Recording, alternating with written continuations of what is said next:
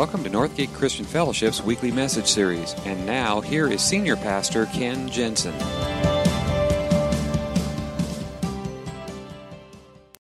So, uh, many of you know, some of you may not know this, but I am actually deaf in one ear. I'm completely deaf in my right ear. So, um, uh, if you come talk to me and I'm not paying attention to you, I'm not being rude, I just didn't hear you. Um, and that can be really, really embarrassing, like when you're meeting new people and uh, you don't quite catch the name, you know, you got to say it again, please. Or, or really, it's embarrassing in counseling situations. Because usually, in a counseling situation, when you get right to the heart of it and somebody's kind of revealing some very personal stuff, they tend to get quieter. And it's really not the time to go, huh? you know? Doesn't instill a whole lot of confidence in your counseling ability, you know? Um, and, but sometimes it can be convenient. Like when I've not been paying attention to my wife and she's been telling me something, you know, then I can just say, oh, I'm sorry I didn't hear you, you know? Sometimes I don't hear because I can't hear. Sometimes I don't hear because I'm just not paying attention. Um, but I find that's true in our relationship with God as well. This whole series, we're talking about when God speaks. And I believe God's speaking to us all the time. A lot of times we're just not paying attention. He speaks to us through life circumstances sometimes when He reminds us it's time to let go of this.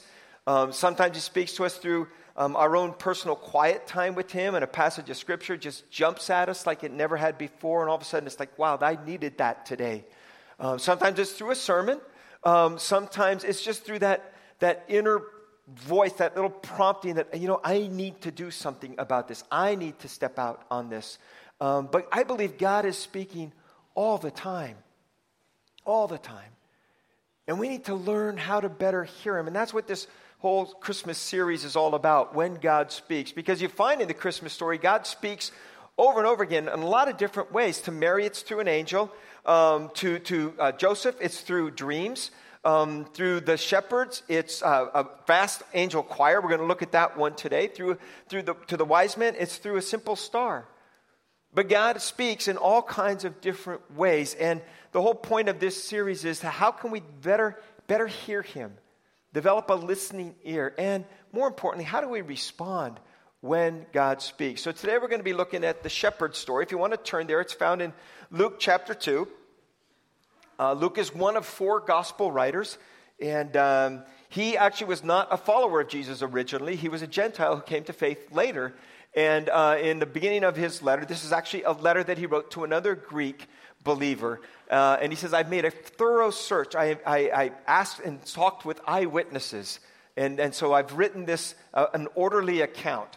So in Luke chapter 2, he tells the story of Jesus' birth through the eyes of shepherds, beginning in verse 8.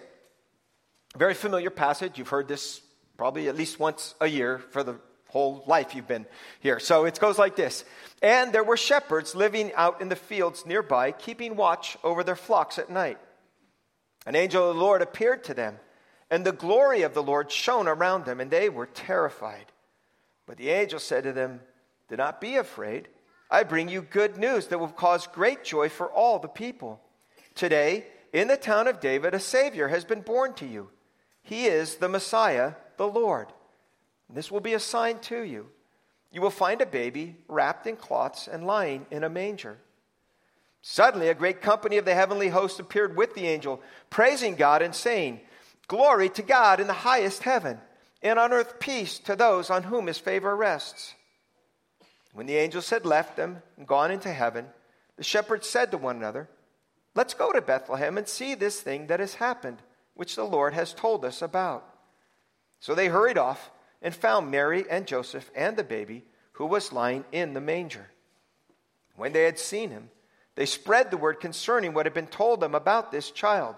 And all who heard it were amazed at what the shepherds said to them. But Mary treasured up all these things and pondered them in her heart. So the shepherds returned, glorifying and praising God for all the things that they had heard and seen, which were just as they had been told. The shepherds are told good news. There is good news. There's, that's actually what gospel literally means the good news. That, that these angels declared that there is good news today. And today, what I want to kind of talk about as we look through this is, and kind of unpack it is what's this good news? What's so good about it? And, and how do we respond to it all? And I want to start with this idea, and it all has to do with when God speaks, first of all, his message is for everyone. And that's good news. The very first words of the angel were this Do not be afraid. I bring you good news that will cause great joy for all the people. Not just for religious people, not for smart people or pious people or holy people, not for People magazine's 100 most beautiful people, but for all people. That's the good news that this message is for everyone, it's for all people. And it's particularly significant that it, this message is given to shepherds because we kind of have this idealized, kind of sentimental picture of shepherds. They are these kind, uh, humble, nice guys that everybody would want to get to know. But that just was not the case in the first century. That was not the case in Jesus' time. Um, these were guys who lived in the open country, they lived away from everybody else. Um, oftentimes it would be uh, a family, and, and, and the sons would take care of the sheep, but very often there would be hirelings, um, guys who were just hired to watch sheep. And they lived out in the open country, which meant that they lived with the animals, and they ate with the animals, and they smelled like the animals. they were not particularly welcome in most society. In fact, they were, they were kind of at the bottom of the social scale. They were kind of looked down upon. They were not the kind of guys that you would really want to hang out with. They were considered by the rabbis to be Sabbath breakers because their job was 24 7, so they, they worked on Sabbath. In fact, we have uh, one, uh, one uh, rabbinic midrash that said this there is no more disreputable occupation. Let me try that one again. There is no more disreputable occupation than that of a shepherd. That was kind of what the people around there. If Willie Nelson was alive back in those days, he would have had a song that said, Mamas, don't let your children grow up to be shepherds. That's how they were looked down on. In fact, they were, they were kind of thought to be um, stealers because they were notorious for stealing everybody else's sheep. They let, their, they let their sheep graze on other people's land and destroy their crops. They were not particularly welcome in town. In fact, in fact, a shepherd was not, because they were considered so disreputable, that they were not allowed to give testimony in a court of law. Yeah, which meant, like, if you were accused of a crime and your only alibi was you were out playing cards with three other shepherds, you were in big trouble. because they couldn't testify for you. That was the shepherds of Jesus' day. And the shepherd story tells us that everyone matters to God. Everyone.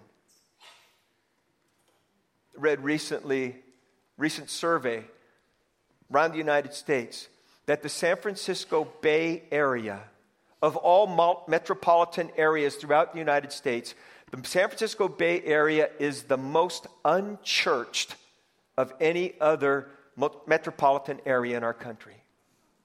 More than half the people that live in the Bay Area do not attend church, are not a part of a faith community, have no interest in God or no connection with God, no, do not practice their faith on a regular basis. More than half.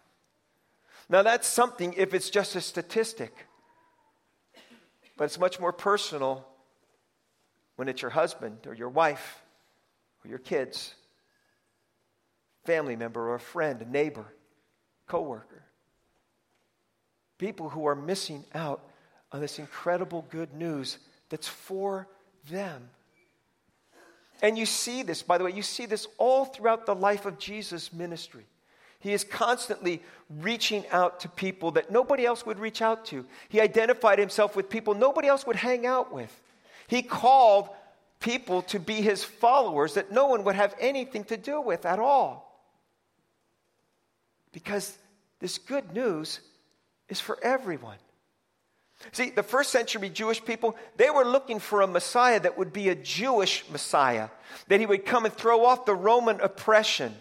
And, and yet, here you find 50, some 50 years later, the Apostle Paul writes a letter to a group of believers in the city of Rome. And he writes these words I am not ashamed of the gospel because it is the power of God that brings salvation to everyone who believes. See, that is the message of the shepherd's story. That everyone matters to God. And that's why we as a church are the kind of church that we are. It's why we do things like the Dollar Club and, and the Giving Tree and the Thanksgiving distributions and the, and the, uh, the uh, community events that we host because we want to change the way people view the church because many of those outside the church wouldn't want to be a part of a church. They feel like they would not be welcome, that they don't fit in, that, that, they're, that I'm not sure what I believe or if I believe anything, and so I, they wouldn't feel like they would be comfortable here. And we want to change that because this good news is for everyone. And every time, anytime, a church begins to think that the church is for us who are already here, you have missed the point of the message. Because the message is it's for everyone for doubters, for skeptics, for questioners, for seekers, for believers, for everyone. And that's the shepherd's story. Even the sign, even the sign that's given. The, the angel goes on, he says, From this will be the sign to you. You will find a baby wrapped in cloths, lying in a manger. What kind of sign is that? It's a sign that this is for everyone. Because nobody's going to be threatened by a baby. Everybody's going to feel welcome there. And in a manger, the place where shepherds would feel right at home. Because nobody in that room would notice that they smelled like animals. The whole place smelled like animals. but that's the message, that's the sign. This is for everyone. The message is for everyone. And it's a message of rescue. Goes on, verse 11 Today, in the town of David, a Savior has been born to you. He is the Messiah, the Lord, the Savior, the rescuer, because we need rescuing. See, the message of Christmas is we can't save ourselves. We need someone to rescue us. Now, back when I was uh, a teenager and I was taking swim, took all those swimming lessons, all the swimming lessons courses, and advanced through all of those things. Um, eventually, you got to take life saving. And if you wanted to be a lifeguard, you had to take the life saving class. And one of the things that they taught us in the life saving class is as you approach somebody who's drowning, do not let them grab onto you. Because if they try to save themselves, they will take them and you down. And so, as you approach somebody, if they start lunging for you, you push them away. Wait, how, how, what, how does that save their life? You got to wait till they're tired of trying to rescue themselves. You got to get to the point, they've got to get to the point where they're willing to give up. Because that's you can rescue them. See, we live in a world that needs rescue. We live in a world that is full of conflict and tension and fighting, wars, terrorist threats, racial divide and fighting, political division and fighting. That's the world that we live in, and we all contribute our part to it all. And in fact, and in fact, there is this conflict in every one of us. That, that we, we find ourselves doing the things that we don't want to do, the things we know. There's something inside of us that says, You're better than this. You ought to be better than this. Just show of hands this morning, okay? Because confession is good for the soul, all right? Just by a show of hands, how many in this room would say, just in the past week, okay, not your whole life, just in the past week, that you either said, thought, or did something that you wish you hadn't? Anybody? Yeah. And if you didn't raise your hand, you're lying. and that's a sin, by the way. See, that's what that that's what scripture calls that inner conflict. When we do what we know we ought not do, when we don't live up to our own expectations, that's sin. And whether it's a, whether it's a mistake or, or a failure or just outright rebellion against God. It's the same thing. It's all a part of that inner conflict. And that's what we need rescue for. Because ultimately, that conflict is a conflict with God. See, we are in conflict with the human heart, the human spirit wants to be king. And we are convinced that our life will be happier if we just do it our own way. But every time we do things our own way, in contrast to what God says it ought to be, it's like we are shaking our puny little fists at God, saying, I'm going to be the king of my life. And that's conflict. But the good news is that God doesn't stand back and say, okay, be your own king. See if I care. See where that leads you. What he did was he sent a rescuer, his one and only son, who became one of us and lived that life that we couldn't live. And in that life, he showed us his love. He showed us his mercy. He showed us his grace. He showed us what it meant to live in peace. And then, after three years of ministry, arrested, convicted wrongly, and put to death on a cross. And he did it willingly to pay that ultimate price so that you and I could be rescued. He's the Savior. Jesus himself put it this way God did not send his Son into the world to condemn the world, but to save the world through him. God didn't say, okay, have it your way, live in your condemnation. He said, no, I'm here to rescue. And that's part of the Christmas story. You can't, you can't separate Christmas from Easter because it's all part of the same thing. That baby that was born grew up, and became a man, and paid that ultimate price so that we could be rescued. It's a message that's for everyone. It's the message of rescue because ultimately it's the message of grace. See, that, that's what grace is all about. That God did for us what we could not do for ourselves. And it comes to us in wave after wave after wave. The angel chorus put it this way it says, Suddenly a great company of the heavenly hosts appeared with the angel, praising God and saying, Glory to God in the highest heaven, and on earth, peace to those on whom his favor rests. That God has bridged that divide from highest heaven to earth, and he has brought peace. That God's favor has been extended to us by his grace. And there's an end of conflict. There is peace. Shalom wholeness, restoration, reconciliation, the end of conflict. But like any gift that's given, there's a second part to it. It must be received. You probably by now have a Christmas tree in your living room, and under it are all kinds of gifts with name tags on them for everybody that you've bought them for family members, friends, whatever it might be.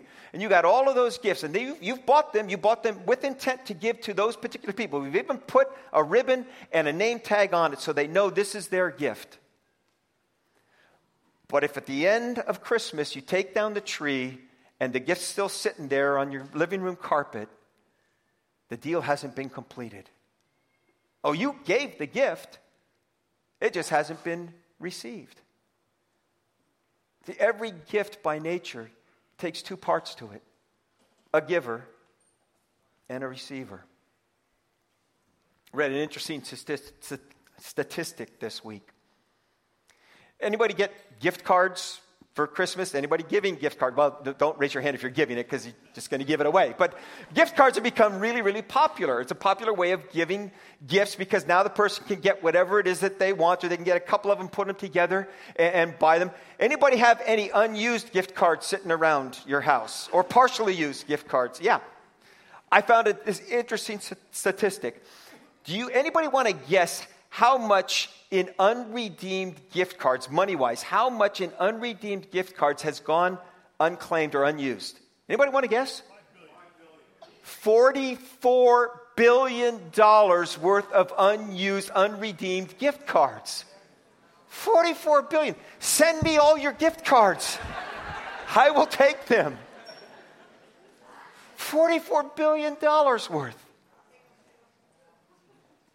And I think that there are some 44 billion people in this world that have been given a gift and it, it sits unredeemed. See, this is the message of Christmas. This is the message of the shepherds. That this good news is for everyone.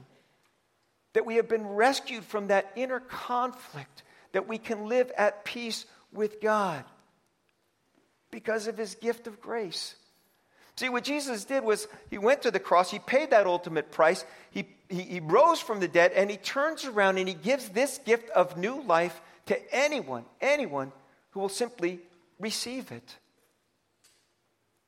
And it's available to everyone. And yet, billions and billions of people don't know that message, haven't heard it, haven't responded to it, got confused by it.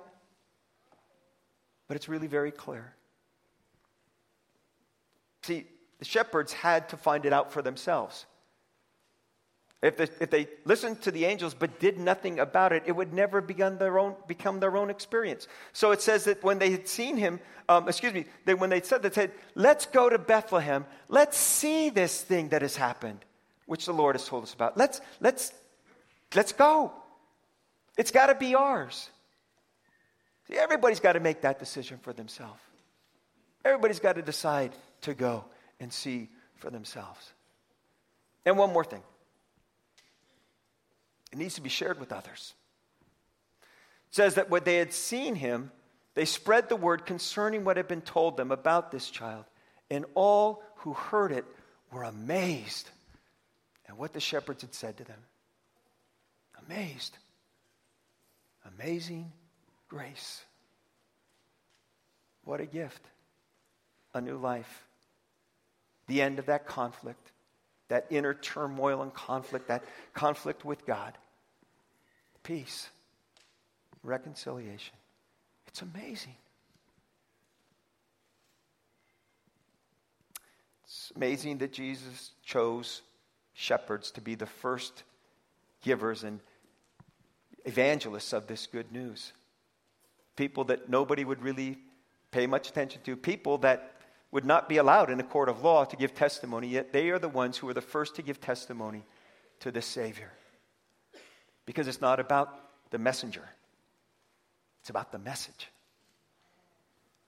And you have friends and you have family who need to hear this message. And, and one of the things that we have found is this time of year, people tend to be more receptive to God than any other time of year. There's something about the Christmas season in which people tend to be a little bit more responsive. And so, with six Christmas Eve services, we're giving you a chance to invite a friend, bring a family member. Let them hear this incredibly good news of God's grace. Change their lives as it's changed yours. Would you bow your heads with me?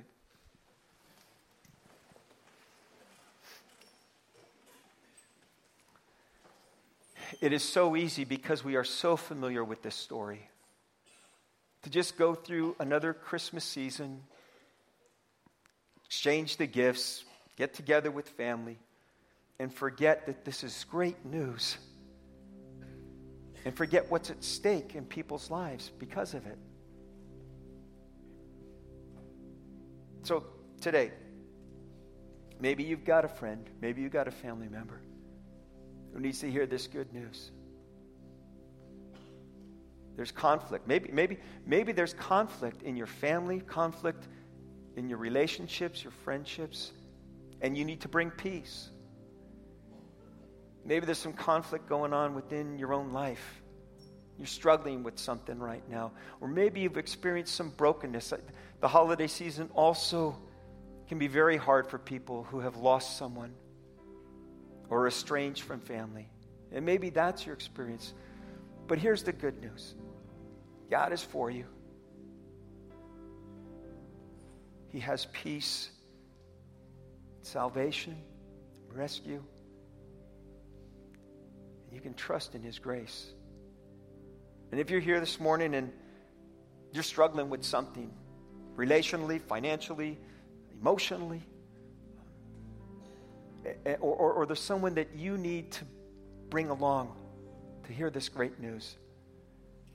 And if I could pray for you as we close today, I would love the chance to do that. If there's any way in which you need God's grace to flow through again in your life, and I could pray for you, I'm going to ask you just raise your hand, hold it up for a moment, look up, catch my eye because I want to acknowledge you.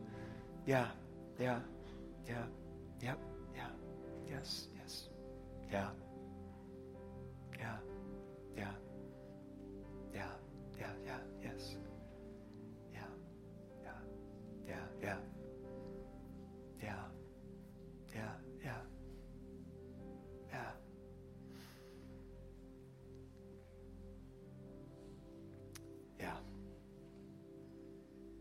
Maybe you're here. And for you, it's a first step of faith. It's, it's the willingness to say, God, I can't fix this on my own. I need your grace. I'm feeling a little lost right now. And, and would you take that good news and apply it to my life? And for you, it's a very first time decision to, to get in on this good news, to receive that gift that we've talked about. And if you've never done it before, but today God's prompting you, saying, This is for you, this is for you. And it's your chance to respond. Same thing, would you just raise your hand, hold it up for a moment, and let me catch your eye and let you know I'm praying with you and for you.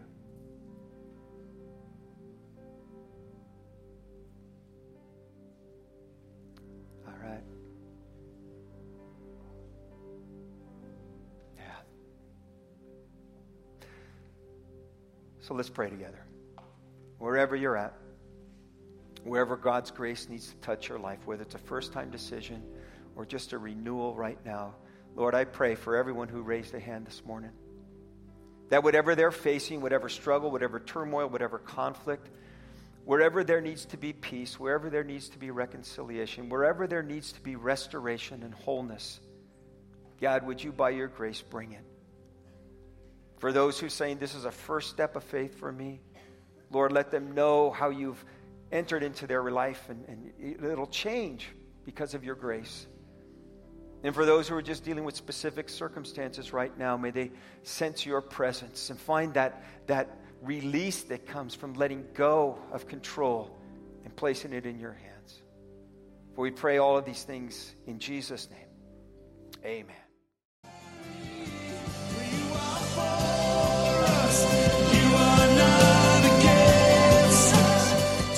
Thank you for listening to this week's message. We trust that you'll join us again soon for another uplifting message from Northgate Christian Fellowship, located in Benicia, California.